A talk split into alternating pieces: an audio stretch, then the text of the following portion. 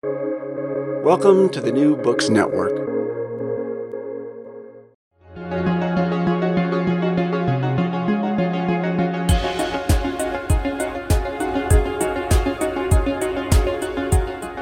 We hope you enjoyed part one of Herman Hauser's Invested Investor podcast. In part two, we're going to hear some hot tips to entrepreneurs, as well as Herman speaking about some of the failures he's encountered and how we can learn from them. Enjoy. So, how involved were you in ARM? Because obviously it was a spin out of Acorn, wasn't it? While yes, it was, it was, the 12 people that uh, was the team that I originally put together for the ARM, which was a, a crazy decision in itself that, uh, you know, we did a microprocessor in a little Cambridge uh, startup, but uh, we felt that we needed a new processor, the 6502, which was the microprocessor in the, in the BBC Micro. It was an 8-bit processor, and there wasn't just there was just not enough performance. So we needed either a 16 or a 32 bit uh, processor. We looked at every single 32 bit uh, microprocessor in the world, including the 8286. And we went to Intel and said, look, it's not a bad processor, but you screwed up the pinout. You have put both the address bus and the data bus on the same pins. Nobody can make a sensible computer out of that. But if you sell us the die, we'll do our own pinout, so maybe we can make something of your chip. And they said, get lost. So we said, well, you get lost, we'll do our own. you know, at the time we were arrogant and young. And, well, the rest is history, isn't it? So, yeah. Just a quick question: Do you have all your old products, such as the Acorns and um, the Active Book Company? Do you have those at home still? Uh, yes, I do. Yeah. Okay, brilliant. Before we move on to your invest in life, can you just tell us a story of E Trade? Oh yes, uh, that was one of the real fun stories in my life. It all started with ESI, called Electronic Share Interchange, I think it was called, that I did with uh, Jack Lang in Cambridge. And the idea was to have a Cambridge Stock Exchange. Uh, so we went to the London lawyers, Slaughter and May, who wrote the rule book in the 18 somethings for the London Stock Exchange. There was a 40 page rule book and said, could we start another stock exchange in the UK? And they said, absolutely no problem. We've done one here before. Here is the rule book. You know? the present rule book of the London Stock Exchange is 400 uh, pages, but you don't need that. But you know, if, as a startup, we can make it very simple for you again. But then the internet uh, made it possible to do share trading over the internet. And uh, so we did that first with a view of then going and producing a stock exchange. So we were the first company to allow people to trade uh, shares over the internet. It was a bit primitive, really, because it, we would receive the order over the internet at our premises in Cambridge and then send the fax to ShareLink, which was the telephone trading uh, company in Birmingham that had had a you know an interface that could do it, and they did it for us, and then we they faxed it back and we put it back into uploaded online. uploaded online. So that's how we, we started. But it caused quite a splash at the time because we had a price feed from the stock exchange that allowed people to look at the price and then decide whether they want to buy the share or not. And it was a 15 minute delay so that it's not real time, but that was all right. It was the only launch of a company together with uh, the ShareLink founder in the pump room of, of Tower Bridge. There's, there's a nice room up there, and we had 50 hard nosed uh, financial journalists in there, and we told them what we're doing, and we're selling shares of the internet. And they got up and clapped. Journalists never clap, especially these, uh, you know, these financial. So, so they thought we were just the bee's knees, and this was the greatest thing since sliced bread because it would revolutionize, uh, uh you know, share industry, etc., which it did. And we said, hang on, hang on, hang on, we've got a, one more announcement to make. The stock exchange just told us that they're going to break the deal that we had with them uh, because they want to do it themselves. and, you know, we had a deal with them and we're very sorry, but in a month's time, we might have to close down uh, operation. You should have seen the headlines in the next day. London Stock Exchange tries to squash little Cambridge startup. this is so we were absolute headline, front page of the Financial Times. So the government got involved, and there was the Office of Fair Trading, I think it might have been, or uh, some government office that the uh, London Stock Exchange reported to. And we went to see them. And we realized that uh, the government can be your friend. Yeah. So they, they said, no, no, we want to have competition in this country. We will tell the London Stock Exchange that this is not on to give you a better deal. I said, well, how, how can you, you know, the London Stock Exchange is this, this, this fantastic, important organization. How can you? Oh, no, no, no, no. He said, we, we'll tell them that they'll, they'll give you a deal. And then I had the most extraordinary meeting of my life with the head of the London Stock Exchange, absolutely hated to have to meet with me, this startup in Cambridge. You know, he just loathed it. And then he did something which showed me he was out of his tree. He greeted me with the words, My word is my bond, in front of the, the main stock exchange conference room. This is the motto of the London Stock Exchange the word is my bond, when he'd just broken a contract with me. So I thought, look, the guy is an idiot. Uh, I mean, I, I lost all respect for big institutions or people who hate them and realized that they, uh, you know, they're people like anybody else, and sometimes people in high positions are just stupid. The guy was just stupid. So he then started negotiating with me. And there was he and his lawyers on one side of the table, and me and my lawyers. And he started laying into me how, you know, I can't behave like this, and uh, you know, who, who, who do I think I, I am? And they're not going to do that. And his own lawyer said, "You can't say this. You've just broken the thing. You, you, the you've got to give him." Anyway, they gave us everything that we wanted, cheaper for longer. so we were riding high, and we, we then became E-Trade. And then there's the next peculiar story that I went to the US and said to Christos Cotsakos, who ran E-Trade US, which was the darling of the uh, American financial industry at the time, that I'm going to build up E-Trade UK for him. And I was going to sell it to him then for four or five times revenue and he exploded and said, Absolutely not. I'm not going to give you a guaranteed exit. Let the market decide. I said, Okay, Christos, that's fair enough. Let the market decide. But if you are my only customer, you know, I don't have a market. So you've got to allow me to sell to anybody else. I said, yeah, fair enough, but I'll give you a list of 10 people that you can't sell to, like Charles Schwab and JP Morgan and all these guys. So he gave me the list, I signed the deal. Comes the year 2000. Goldman Sachs advises E-Trade US on their international strategy. And the first thing they said is, the next most important market is the UK. What are you doing in the UK? Well, I have this joint venture with this guy called Hauser. Uh, I say, okay, who owns the trademark? Well, well, the company. So, so uh, how much of the company do you own? Uh, forty uh, percent or something. You've got to buy that company. so, we had revenues of one million dollars at the time.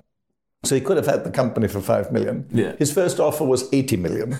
And I then went to see how these companies are actually valued. And it was this crazy internet time. And I thought it was eyeballs because we had lots of eyeballs. No, no, not so.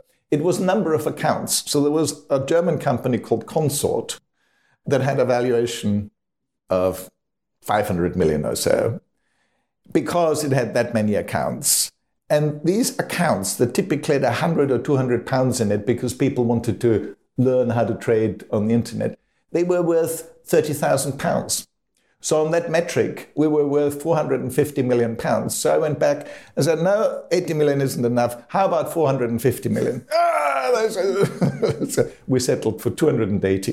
280, up from the four or five million that you could have taken. That you could have taken. So that's one of my better deals. it's absolutely brilliant. All right. Well, on that, on one of your better deals, obviously as a startup, let's move on to your angel investing. Yes. When was your first angel investment?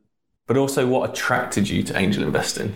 Well, like uh, all other business angels, I think when you've uh, built a, a company yourself and you've made a little bit of money, you sort of feel that you want to help other people to do the same. And our first investment really was like IQ with Chris when we felt, um, you know, we could help it was Chris Keatley, actually, who, who was interested in using this um, PAT test, um, which became a successful test. Okay. So obviously you wanted to help startups. In what way was this? So you, are still running your own company at this time, aren't you? You're yeah, we were both running Acorn Computers. So of course we, we gave them some money. I think it was only a few hundred thousand pounds. We then met to define the product to understand the technology. So this was an early exposure to life sciences, which was fascinating. You know, I realized that these uh, these PCR, and I learned about PCR at that time because it was actually a PCR test, uh, polymerase uh, chain reaction that creates these incredibly sensitive uh, diagnostic tests. So that was a great revelation to us that you can have these life science mechanisms that can be very, very sensitive and very, you know, unexpectedly accurate. It sounds like you've got your own business and you're still interested in other industries. Is that why you're kind of yes, and, and other entrepreneurs. Uh, you know, Chris Keatley was was a very energetic uh, young expert in that field. Uh, he wanted to start a company. He was quite friendly with Chris, and uh, uh, we decided to help him. Okay, so that was your early angel investing. That's back in the eighties. What year did you set up Amadeus? 1997. Uh, 1997. And did you set that up alone or did you co-found No, with uh, Anne Glover. Anne Glover. So it's always been. Uh, I've had two very successful business partnerships in my life. One with Chris Curry, Acorn Computers, and now Amadeus. So why did you decide to set up a fund then? Well, because I had such, uh, I think at that time I must have been something like 50% of the business angel money in Cambridge. So I had such a deal flow because they knew I was a sucker for technology. So if they came with a you know, a really exciting deal to me, I'll, I'll fund them. Uh, so I did. But, you know, I already had, I don't know, 20 or 30 companies at that time. And I realized I need to do this more professionally and I needed to, uh, you know, have um, a process, a due diligence process. And after making the investments, I must have been more than 30 because when the people did due diligence on Amadeus, I think I was on 50 boards. 50 boards? Uh, uh, yes, you know, they said this is a little bit too much. You've got to resign from many of them. and this, I mean, the reason why I went on the board is because people wanted me on the board. And you know, clearly, I couldn't uh, turn up to every board meeting in every company. I would have spent all my life in board meetings. But you know, I always prided myself of being interruptible. So if any of the 50 companies wanted anything from me, they had my mobile phone number. They they phoned me, and I I, I tried to help the best I can. But then I, you know, this was a very good excuse to come off most of the boards. So, uh, so I did. How many boards are you on nowadays? We have a maximum of uh, six at Amadeus. That we feel six is the maximum that, that a partner can handle. Okay, so how many investments do you think you've made? If you include those 50 and I guess... Well, well over 100. I haven't counted, but it must have been well over 100, yeah. Wow. So do you have a criteria at the moment? Well, there are three criteria in order of importance in my mind. The first one is the size and growth rate of the market, because unless it's a big market or will be a big market, why bother? Yeah. Two is the quality of the team, and I'm always looking for a star in the team. So, because if you have an outstanding person, you can normally gather uh, an outstanding team around him or her. And the third, sadly for a propeller head like me, is the defensible technology. And the reason why it's in that order is that I've seen so many examples of where an A team with C technology would beat the C team with A technology. Yeah. Okay. What does your ideal entrepreneur or entrepreneurs look like?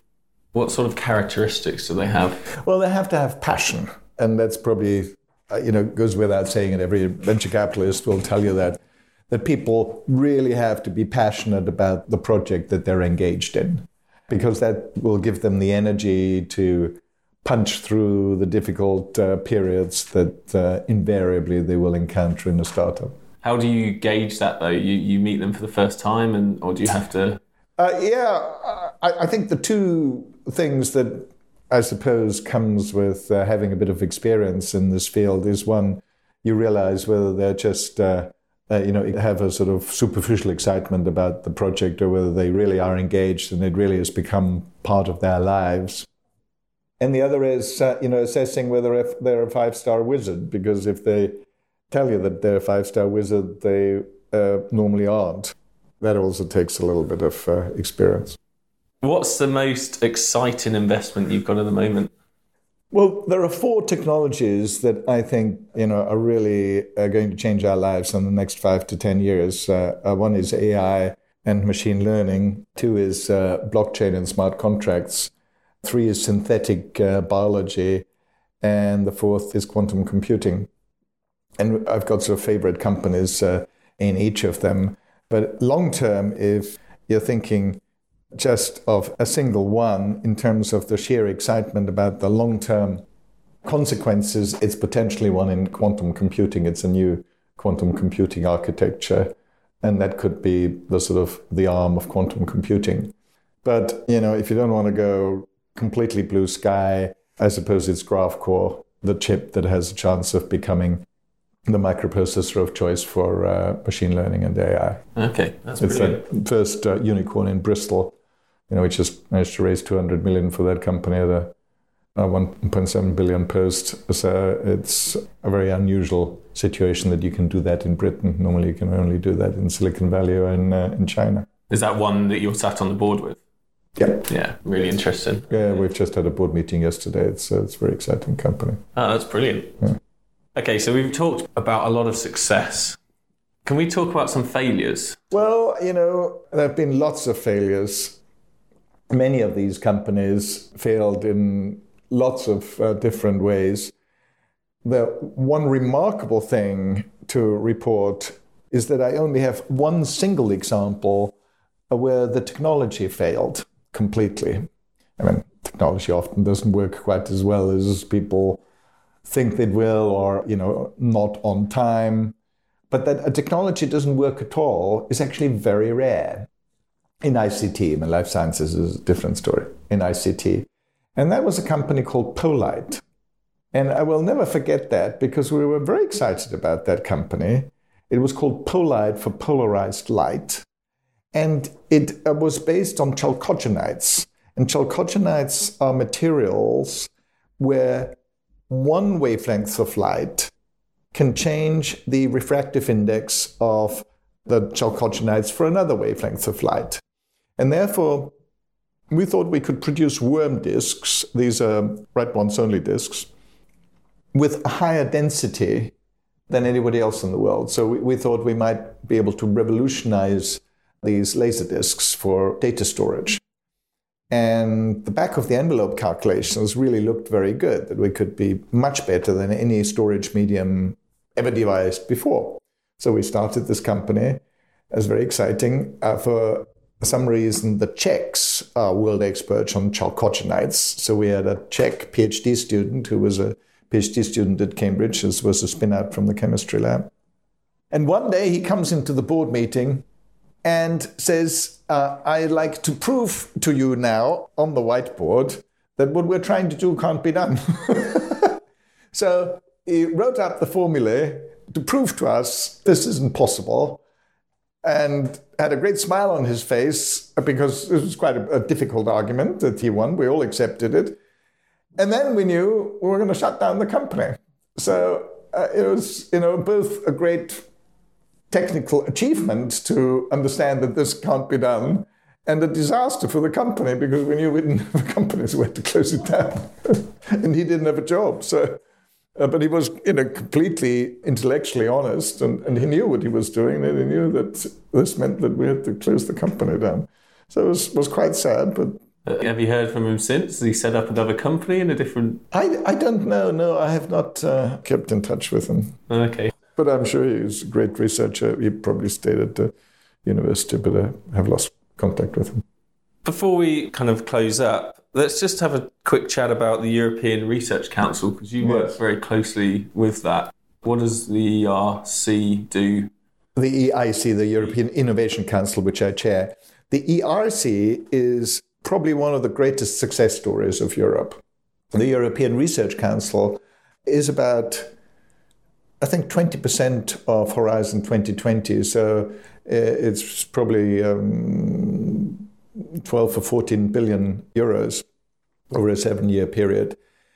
And the reason why it is so successful is that it's a grant giving body for universities that only has one criterion, which is excellence.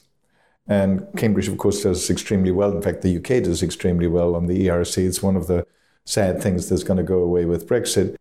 And the reason why it's such a success is because it's become a European wide yardstick for excellence. So even humble universities like Cambridge will quote the number of ERC grants that they have as a proof of how good the university is. And this is quite a contrast to the way the grants were given by Horizon 2020 before, where you had to have, you know, people from Greece and Portugal because you had to have two or three countries involved, and you normally had to have a country from the south and one of the smaller countries.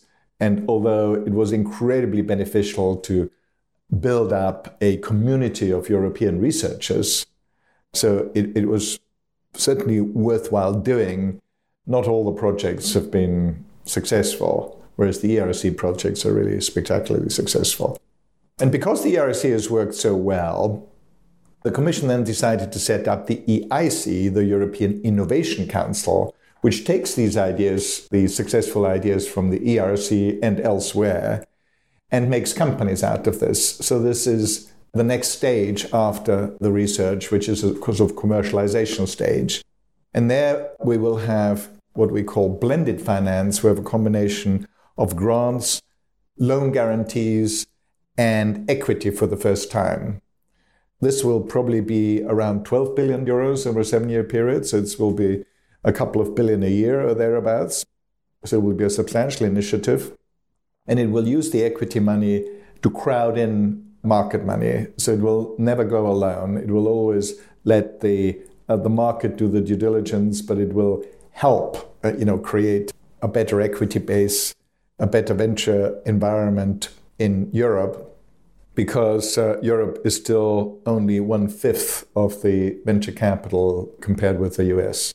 So we, we're way behind, and we need uh, you know we need to grow our ecosystem, which is actually growing very well. Uh, European venture capital, uh, US venture capital didn't do particularly well during the first 20 years. And people often forget that. European venture capital has just had the 20 years. And if you now look at the returns between the US and Europe, there isn't any difference anymore. In fact, European venture capital gave slightly better returns over the last few years than American venture capital. Wow. Do you think that's because of the number of venture capitalists out there? Well, the reason why Europe is doing better is that uh, uh, the deals are a lot cheaper here. The really good software engineers, for example, are three times more expensive in Silicon Valley than here. So we've got a much lower cost base. And arguably, you know, the people are as bright in Europe as they're in the States. Absolutely true. So we've heard the four real new prospects that you're looking forward to over the next few years. How about yourself? What's in store for the next 10 years? Where will you be in 10 years' time? Well, I, I have this uh, great excitement about uh, the presence. I've never seen so many exciting, interesting deep technology deals than right now. And deep technology is what I do. So I'm enjoying very much what I'm doing. And I'm enjoying doing some of this back in my home country of Austria. Uh, so I've set up a little family fund there in, Innsbruck with my cousins. Uh, I am on various uh, committees in, in Austria advising the government to help the Austrian ecosystem, which has always been the last in Europe. So the, the big advantage of being so far behind is that you can grow very rapidly. The growth rates are high, so people are very excited about it. And it's very easy to know what to do because you just have to copy what the successful countries like Britain have done, and uh, I'm helping with that. No, that's absolutely brilliant. Herman, your business journey so far and your investment journey have just been absolutely extraordinary. And the stories you give are absolutely brilliant, and the listeners will absolutely love them.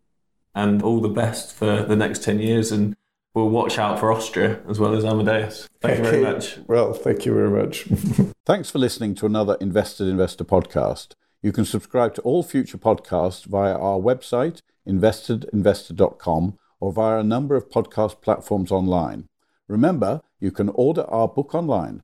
And be sure to follow us on Twitter, LinkedIn, and Facebook to get the most up to date, interesting, and insightful content from the invested investor.